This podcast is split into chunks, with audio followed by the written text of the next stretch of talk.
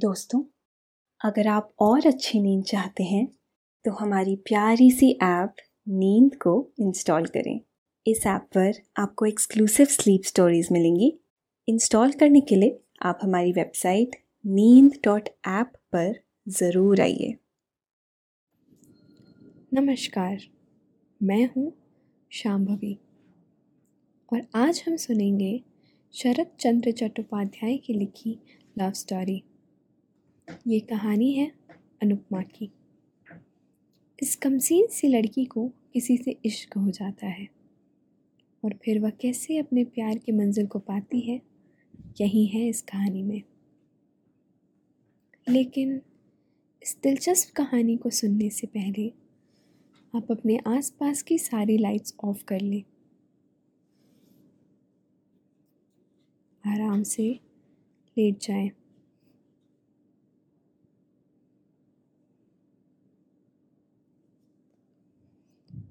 अपनी आँखें धीरे धीरे बंद कर लें।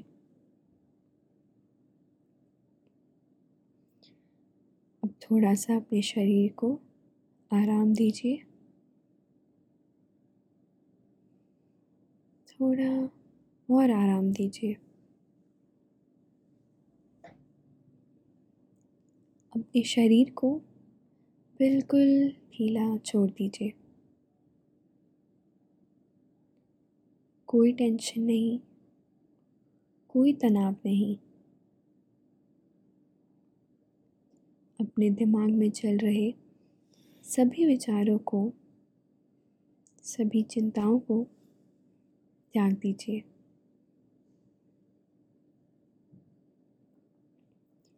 एक शांति सी महसूस करिए। सारी नेगेटिव सारी पॉजिटिव विचारों को धीरे धीरे निकाल दीजिए।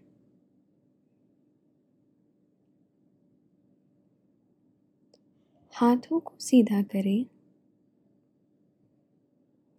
और अपनी कमर के साइड में रख लें। और अपने सांस पर ध्यान लगाएँ। इसको धीमे या तेज़ नहीं करना है। बस ध्यान देना है कि कैसे वो आपके नाक गले में होते हुए फेफड़ों में आ रही है और आपके फेफड़े फूल रहे हैं। फिर कैसे वो आपके फेफड़े से वापस गले। फिर कैसे वो आपके फेफड़ों से वापस गले और नाक के माध्यम से वापस निकल रही है? और आपके फेफड़े थोड़े सिकुड़ रहे हैं। मन शांत, एकदम शांत होता जा रहा है। आप अच्छा महसूस कर रहे हैं। सब तरफ़ शांति। सुकून है और खामोशी है। अब, और अब आप सुनिए ये प्रेम कहानी। ग्यारह वर्ष की आयु से ही अनुपमा उपन्यास पढ़ पढ़ कर अपने दिमाग को एकदम बिगाड़ बैठी थी। वह समझती थी, मनुष्य के हृदय में जितना प्रेम, जितनी माधुरी जितनी शोभा, जितनी सौंदर्य, जितनी तृष्णा है, सब छानबीन कर, साफ़ कर उसने अपने मस्तिष्क के भीतर जमा रखी है। मनुष्य स्वभाव, मनुष्य चरित्र, उसका नख दर्पण हो गया है। संसार में उसके लिए सीखने योग्य वस्तु और कोई नहीं है। वह। सब कुछ जान चुकी है। सब कुछ सीख चुकी है। वफा को वो जिस तरह से देख सकती है, प्यार की महिमा को वो जिस तरह से समझ सकती है, दुनिया में और कोई भी उस जैसा समझदार नहीं है। अनुपमा इस बात पर किसी भी तरह यकीन नहीं कर पाती। अनुपमा ने सोचा, वह एक फूल की बेल है, जिसमें कलियाँ आ रही हैं। इस हालत में किसी शाख की मदद लिए बिना यह कलियाँ किसी भी तरह खिल नहीं सकती। इसीलिए अनुपमा ने ढूंढ खोज कर युवक को चुन लिया। दो चार दिन में ही अपने मन का मीत भी बना डाला।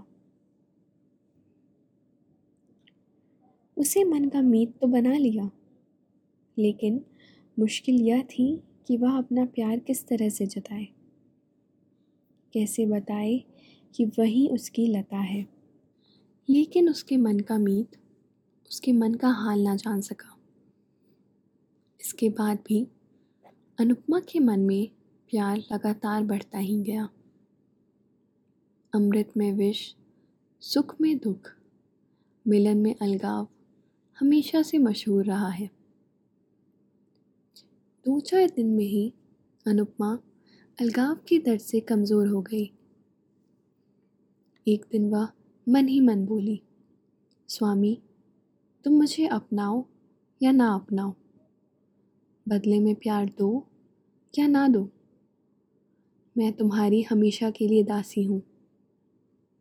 जान चली जाए, यह स्वीकार है। लेकिन तुम्हें किसी भी तरह नहीं छोड़ूँगी। अगर इस जन्म में ना पा सकूँ तो अगले जन्म में अवश्य पाऊँगी। अनुपमा बड़े आदमी की लड़की है। घर से मिला हुआ बगीचा भी है। खूबसूरत तालाब भी है। तालाब में चाँद का अक्स भी दिखता है। कमल भी खिलते हैं। कोयल भी गीत गाती है और भौरे भी गुनगुनाते हैं। यहाँ पर घूमती फिरती वह जुदाई की पीड़ा को महसूस करने लगी। सर के बाल खोलकर सजावट उतार फेंकी। शरीर में मिट्टी मल लिया और प्रेम योगिनी बन गई। कभी सरोवर के पानी में अपने मुँह को देखने लगती तो कभी अपने आँखों से पानी बहाती हुई गुलाब के फूल को चूमने लगती। कभी आंचल बिछाकर पेड़ के नीचे सोती हुई आहें भरती और गहरी गहरी साँसें छोड़ती। खाने में रुचि नहीं रही। सोने की ख्वाहिश भी ख़त्म हो गई। मेकअप से बड़ा वैराग्य हो गया। कहानी किस्सों की तरह बेपरवाह हो गई। अनुपमा दिन प्रतिदिन कमज़ोर होने लगी। यह हाल देख सुनकर अनु की माँ को मन ही मन फ़िक्र होने लगी। एक ही तो लड़की है। उसे भी यह हो गया तो क्या होगा? पूछने पर वह जो कहती, उसे कोई भी समझ नहीं पाता। होठों की बात होठों पर ही रह जाती। अनु की माता फिर एक दिन जगबंधु बाबू से बोली, अजी, एक बार क्या ध्यान से नहीं देखोगे? तुम्हारी एक ही लड़की है, ये जैसे बिना इलाज की मरी ही जा रही है। जगबंधु बाबू चकित होकर बोले, क्या हुआ उसे? सो, कुछ नहीं जानती। डॉक्टर आया था। देख सुनकर बोला, बीमारी बीमारी कुछ नहीं है। तो ऐसी क्यों हुए जा रही है? चक बंधु बाबू विरक्त हुए बोले। फिर हम किस तरह जाने? तो मेरी लड़की मर जाए? ये तो बहुत कठिन बात है। ज्वर नहीं, खांसी नहीं, बिना बात के ही यदि मर जाए तो मैं किस तरह से बचा रहूँगा? गृहिणी सूखे मुँह से बड़ी बहू के पास लौट कर बोली, बहू, मेरी अनु इस तरह से क्यों घूमती रहती है? किस तरह, माँ? तुम्हें क्या कुछ भी नहीं कहती? नहीं तो अनु की माँ रो पड़ी। तब क्या होगा? बिना खाए, बिना सोए, इस तरह सारे दिन बगीचे में कितने बारी इधर उधर घूमती फिरती रहेगी और कितने दिन बचेगी? तुम लोग उसे किसी भी तरह समझाओ। नहीं तो मैं बगीचे के तालाब में किसी दिन डूब मरूँगी। बड़ी बहू कुछ देर तक सोचकर चिंतित होती हुई बोली, देख सुनकर कहीं विवाह कर दो। गृहस्थी का बोझ पड़ने पर अपने आप सब ठीक हो जाएगा। ठीक बात है तो आज ये बात मैं अपने पति को बताऊँगी। पति यह बात सुनकर थोड़ा हँसते हुए बोले, कलिकाल है, कर दो ब्याह करके ही देखो, यदि ठीक हो जाए। दूसरे दिन घटक आया। अनुपमा बड़े आदमियों की लड़की है। उस पर वह सुंदर भी है। वर के लिए चिंता नहीं करनी पड़ेगी। एक सप्ताह के भीतर ही घटक महाराज ने वर निश्चित करके चकबंधु बाबू को समाचार दिया। पति ने यह बात पत्नी को बताई। पत्नी ने बड़ी बहू को बताई और क्रमश अनुपमा ने भी सुनी। दो एक दिन बाद, एक दिन दोपहर के समय सब मिलकर अनुपमा के विवाह की बातें कर रहे थे। इसी समय वह खुले बाल अस्त व्यस्त वस्त्र किए, एक सूखे गुलाब के फूल को हाथ में लिए, चित्र की भांति आई और खड़ी हो गई। अनु की माता कन्या को देखकर तनिक हंसती हुई बोली ब्याह हो जाने दो। पर यह सब कहीं अन्यत्र चला जाएगा। दो एक लड़का लड़की होने पर तो कोई बात ही नहीं है। अनुपमा चित्र लिखित की भांति सब बातें सुनने लगी। बहू ने फिर कहा, माँ, ननद जी के विवाह का दिन कब निश्चित हुआ है? दिन अभी कोई निश्चित नहीं हुआ। नंदोई जी क्या पढ़ रहे हैं? इस बार बीए की परीक्षा देंगे। तब तो बहुत अच्छा वर है। इसके बाद थोड़ा हंसकर मज़ाक करती हुई बोली, परंतु देखने में खूब अच्छा ना हुआ तो? तब तो हमारे ननद जी को पसंद ही नहीं आएगा। क्यों पसंद नहीं आएगा? मेरा जमाई तो देखने में खूब अच्छा है। इस बार अनुपमा ने कुछ गर्दन घुमाई थोड़ा सा हिलकर पाँव के नख से मिट्टी खोदने की भांति लंगड़ाती लंगड़ाती बोली, मैं विवाह नहीं करूँगी। माँ ने अच्छी तरह ना सुन पाने के कारण पूछा क्या है बेटी? बड़ी बहू ने अनुपमा की बात सुन ली थी। खूब ज़ोर से हँसते हुए बोली, ननद जी कहती हैं, वे कभी विवाह नहीं करेंगी। विवाह नहीं करेंगी? नहीं। ना करे। अनु की माता मुँह बनाकर कुछ हंसती हुई चली गई। गृहिणी के चले जाने पर बड़ी बहू बोली, तुम विवाह नहीं करोगी? अनुपमा गंभीर मुँह किए बोली किसी प्रकार से भी नहीं। क्यों? चाहे जिसे हाथ पकड़ा देने का नाम ही विवाह नहीं है। मन का मिलन ना होने पर विवाह करना भूल है। बड़ी बहू चकित होकर अनुपमा के मुँह की ओर देखती हुई बोली, हाथ पकड़ा देने की क्या बात होती है? पकड़ा नहीं देंगे तो क्या लड़कियाँ स्वयं ही देख सुनकर पसंद करने के बाद विवाह करेंगी? अवश्य। तब तो तुम्हारे मत के अनुसार मेरे विवाह भी एक तरह भूल ही हो गया। विवाह के पहले तो तुम्हारे भाई का नाम तक नहीं सुना था मैंने। सभी क्या तुम्हारी ही भांति होते हैं क्या भाभी? बहू एक बार फिर हंसकर बोली, तब क्या तुम्हारे मन का कोई आदमी मिल गया है? अनुपमा बड़ी बहू के हाथ से विद्युप्त से चढ़कर अपने मुँह को चौगुना गंभीर करते हुए बोली, भाभी, मज़ाक क्यों कर रही हो? या क्या मज़ाक का समय है? क्यों? क्या हो गया? क्या हो गया? तो सुनो। अनुपमा को लगा उसके सामने ही उसके पति का वध किया जा रहा है। अचानक कतुल खां के किले में वध के मंच के सामने खड़े हुए विमला और वीरेंद्र सिंह का हास्य उसके मन में जाग उठा। अनुपमा ने सोचा, वे लोग जैसा कर सकते हैं, वैसा क्या वह नहीं कर सकती? सती स्त्री संसार में किसका भय करती है? देखते देखते उसकी आँखें अन्य संग्रिक प्रभा से धक धक करके जल उठी। देखते देखते उसने आंचल को कमर में लपेट कर कमर बंद बाँध लिया। यह हास्य देखकर बहू तीन हाथ पीछे हट गई। क्षण भर में अनुपमा बगल वाले पलंग के पाए को जकड़ कर आँखें ऊपर उठाकर चित्कार करती हुई कहने लगी प्रभु, स्वामी, प्राणनाथ, संसार के सामने आज मैं मुक्त कंठ से चित्कार करती हूँ। तुम ही मेरे प्राणनाथ हो। प्रभु, तुम मेरे हो और मैं तुम्हारी। ये खाट के पाए नहीं हैं। ये तुम्हारे दोनों चरण हैं। मैंने धर्म को साक्षी करके तुम्हें पति रूप में वर्ण किया है। इस समय भी तुम्हारे चरणों का स्पर्श करती हुई कह रही हूँ। इस संसार में तुम्हें छोड़कर अन्य कोई भी पुरुष मुझे स्पर्श नहीं कर सकता। किसी में शक्ति है कि प्राण रहते हमें अलग कर सके? री माँ जगत जननी बड़ी बहू चित्कार करती हुई दौड़ती बाहर आ पड़ी। अरे, देखते हो? ननद रानी कैसा ढंग अपना रही हैं? देखते देखते गृहिणी भी दौड़ी आई। बहुरानी का चित्कार बाहर तक जा पहुँचा था। क्या हुआ? क्या हो गया? कहते गृह स्वामी और उनके पुत्र चंद्र बाबू भी दौड़े आए। कर्ता गृहिणी, पुत्र पुत्र वधु और दास दासियों से क्षण भर में घर में भीड़ हो गई। अनुपमा मुश्रित होकर खाट के समीप पड़ी हुई थी। गृहिणी रो उठी। मेरी अनु को क्या हो गया? डॉक्टर को बुलाओ, पानी लाओ, हवा करो इत्यादि। इस चित्कार से आधे पड़ोसी घर में जमा हो गए।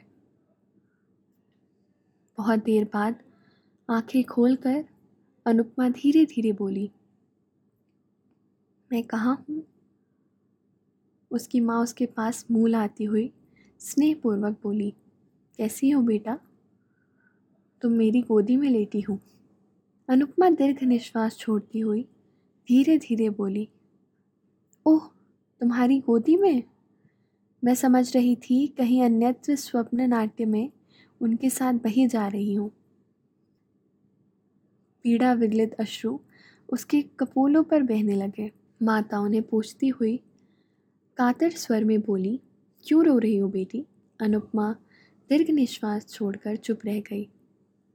बड़ी बहू चंद्र बाबू को एक ओर बुलाकर बोली, सबको जाने को कह दो, ननद रानी ठीक हो गई हैं। सब लोग चले गए। रात को बहू अनुपमा के पास बैठकर बोली, ननद रानी किसके साथ विवाह होने पर तुम सुखी रहोगी? अनुपमा आँखें बंद करके बोली, सुख दुख मुझे कुछ नहीं है, वही मेरे स्वामी हैं। सो तो मैं समझती हूँ, परंतु वे हैं कौन? सुरेश। मेरे सुरेश। सुरेश? रखाल मजमूदार के लड़के? हाँ वही। रात में ही गृहिणी ने यह बात सुनी। दूसरे दिन सवेरे ही मजमूदार के घर जा उपस्थित हुई। बहुत सी बातों के बाद सुरेश की माता से बोली, अपने लड़के के साथ मेरी लड़की का विवाह कर लो। सुरेश की माता हंसती हुई बोली बुरा क्या है? बुरे भले की बात नहीं, विवाह करना ही होगा। तो सुरेश को एक बार पूछ कर तो आओ, वह घर में ही है। उसकी सम्मति होने पर पति को कोई असहमति नहीं होगी। सुरेश उस समय घर में रहकर बीए की परीक्षा की तैयारी कर रहा था। एक क्षण उसके लिए एक वर्ष के समान था। उसकी माँ ने विवाह की बात कही, मगर उसके कान में नहीं पड़ी। गृहिणी ने फिर कहा, सुरो, तुझे विवाह करना ही होगा। सुरेश मुँह उठाकर बोला, वह तो होगा ही, परंतु अभी क्यों? पढ़ने के समय यह बातें अच्छी नहीं लगती। गृहिणी अप्रतिभ होकर बोली, नहीं नहीं, पढ़ने के समय क्यों? परीक्षा समाप्त हो जाने पर ही विवाह होगा। कहाँ? इसी गाँव में जगबंधु बाबी की लड़की के साथ। इसी गाँव में जगबंधु बाबू की लड़के के साथ। क्या? चंद्र की बहन के साथ, जिसे मैं बच्ची कहकर पुकारता हूँ? बच्ची कहकर क्यों पुकारेगा? उसका नाम अनुपमा है। सुरेश थोड़ा हंसकर बोला हाँ अनुपमा। दुर, वाह, वह तो बड़ी नकचढ़ी है। नकचड़ी कैसी हो गई? वह तो दिखने में इतनी अच्छी है। भले ही देखने में अच्छी, एक ही जगह ससुराल और पिता का घर होना मुझे अच्छा नहीं लगता। क्यों? उसमें और क्या दोष है? दोष की बात का कोई मतलब नहीं। तो तुम इस समय जाओ, मैं थोड़ा पढ़ लूँ, इस समय कुछ भी नहीं होगा। सुरेश की माता लौटकर आकर बोली सुरु तो कह रहा है, वो एक ही गाँव में किसी भी प्रकार से विवाह नहीं करना चाहता। क्यों? सू तो नहीं जानती। अनु की माता मजमूदार की गृहिणी का हाथ पकड़कर कातर भाव से बोली, यह नहीं होगा बहन, यह विवाह तुम्हें करना ही पड़ेगा। लड़का ही तैयार नहीं है, मैं क्या करूँ बताओ? ना होने पर भी मैं किसी तरह नहीं छोड़ूँगी। तो आज ठहरो। कल फिर एक बार समझा देखूँगी। यदि सहमत कर सकी तो। अनु की माता घर लौटकर चकबंदू बाबू से बोली, उनके सुरेश के साथ हमारी अनुपमा का जिस तरह विवाह हो सके, वह करो। पर क्यों? बताओ तो। राम गाँव में तो एक तरह से सब निश्चिंत हो चुका है। उस संबंध को क्यों तोड़ दें? कारण है। क्या कारण है? कारण कुछ नहीं, परंतु सुरेश जैसा रूप, गुण, संपन्न लड़का हमें कहाँ मिल सकता है? फिर मेरी एक ही तो लड़की है। उसे दूर नहीं ब्याहूँगी। सुरेश के साथ ब्याह होने पर जब चाहूँगी, तब उसे देख भी तो सकूँगी। अच्छा प्रयत्न करूँगा। प्रयत्न नहीं निश्चित रूप से करना होगा। पति नत का हिलना डुलना देखकर हंस पड़े। बोले यही होगा जी। संध्या के समय पति मजमूदार के घर से लौटकर आकर गृहिणी से बोले, वहाँ विवाह नहीं होगा। मैं क्या करूँ बताओ? उनके तैयार ना होने पर मैं ज़बरदस्ती तो उन लोगों के घर में लड़की तो नहीं फेंकाऊँगा ना? करेंगे क्यों नहीं? एक ही गाँव में विवाह करने का उनका विचार नहीं है। गृहिणी अपने मस्तिष्क पर हाथ मारती हुई बोली, मेरे ही भाग्य का दोष है। दूसरे दिन वह फिर सुरेश की माँ के पास जाकर बोली, दीदी, विवाह कर लो। मेरी भी इच्छा है, परंतु लड़का को किस तरह समझाऊं? मैं छिपाकर सुरेश की ओर पाँच हज़ार रुपये दूँगी। रुपए का लोभ बड़ा प्रबल होता है। सुरेश की माँ ने यह बात सुरेश के पिता को जताई। पति ने सुरेश को बुलाकर कहा, सुरेश, तुम्हें यह विवाह करना ही होगा। क्यों? क्यों? फिर क्यों? इस विवाह में तुम्हारी माँ की मत थी और मेरी भी मत है। साथ ही साथ एक कारण भी हो गया है। सुरेश सर नीचा करते हुए बोला, यह पढ़ने लिखने का समय है। परीक्षा की हानि होगी। उसे मैं जानता हूँ बेटा। पढ़ाई लिखाई की हानि करने के लिए तुमसे नहीं कह रहा हूँ। परीक्षा समाप्त हो जाए, फिर विवाह करो। जो आज्ञा। अनुपमा की माता की आनंद की सीमा न रही।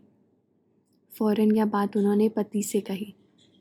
मन के आनंद के कारण दास दासी सभी को यह बात बताई। बड़ी बहू ने अनुपमा को बुलाकर कहा क्या लो, तुम्हारे मन चाहे, वर को पकड़ लिया है। अनुपमा लाजपूर्वक थोड़ा हंसती हुई बोली, ये तो मैं जानती थी। किस तरह जाना? चिट्ठी पत्री चलती थी क्या? प्रेम अंतर्यामी है। हमारी चिट्ठी पत्री हृदय में चला करती है। धन्य हो तुम जैसी लड़की। अनुपमा के चले जाने पर बड़ी बहू ने धीरे धीरे मानो अपने आप से कहा, देख सुनकर शरीर जलने लगता है। मैं तीन बच्चे की माँ हूँ और यह आज मुझे प्रेम सिखाने आई हैं।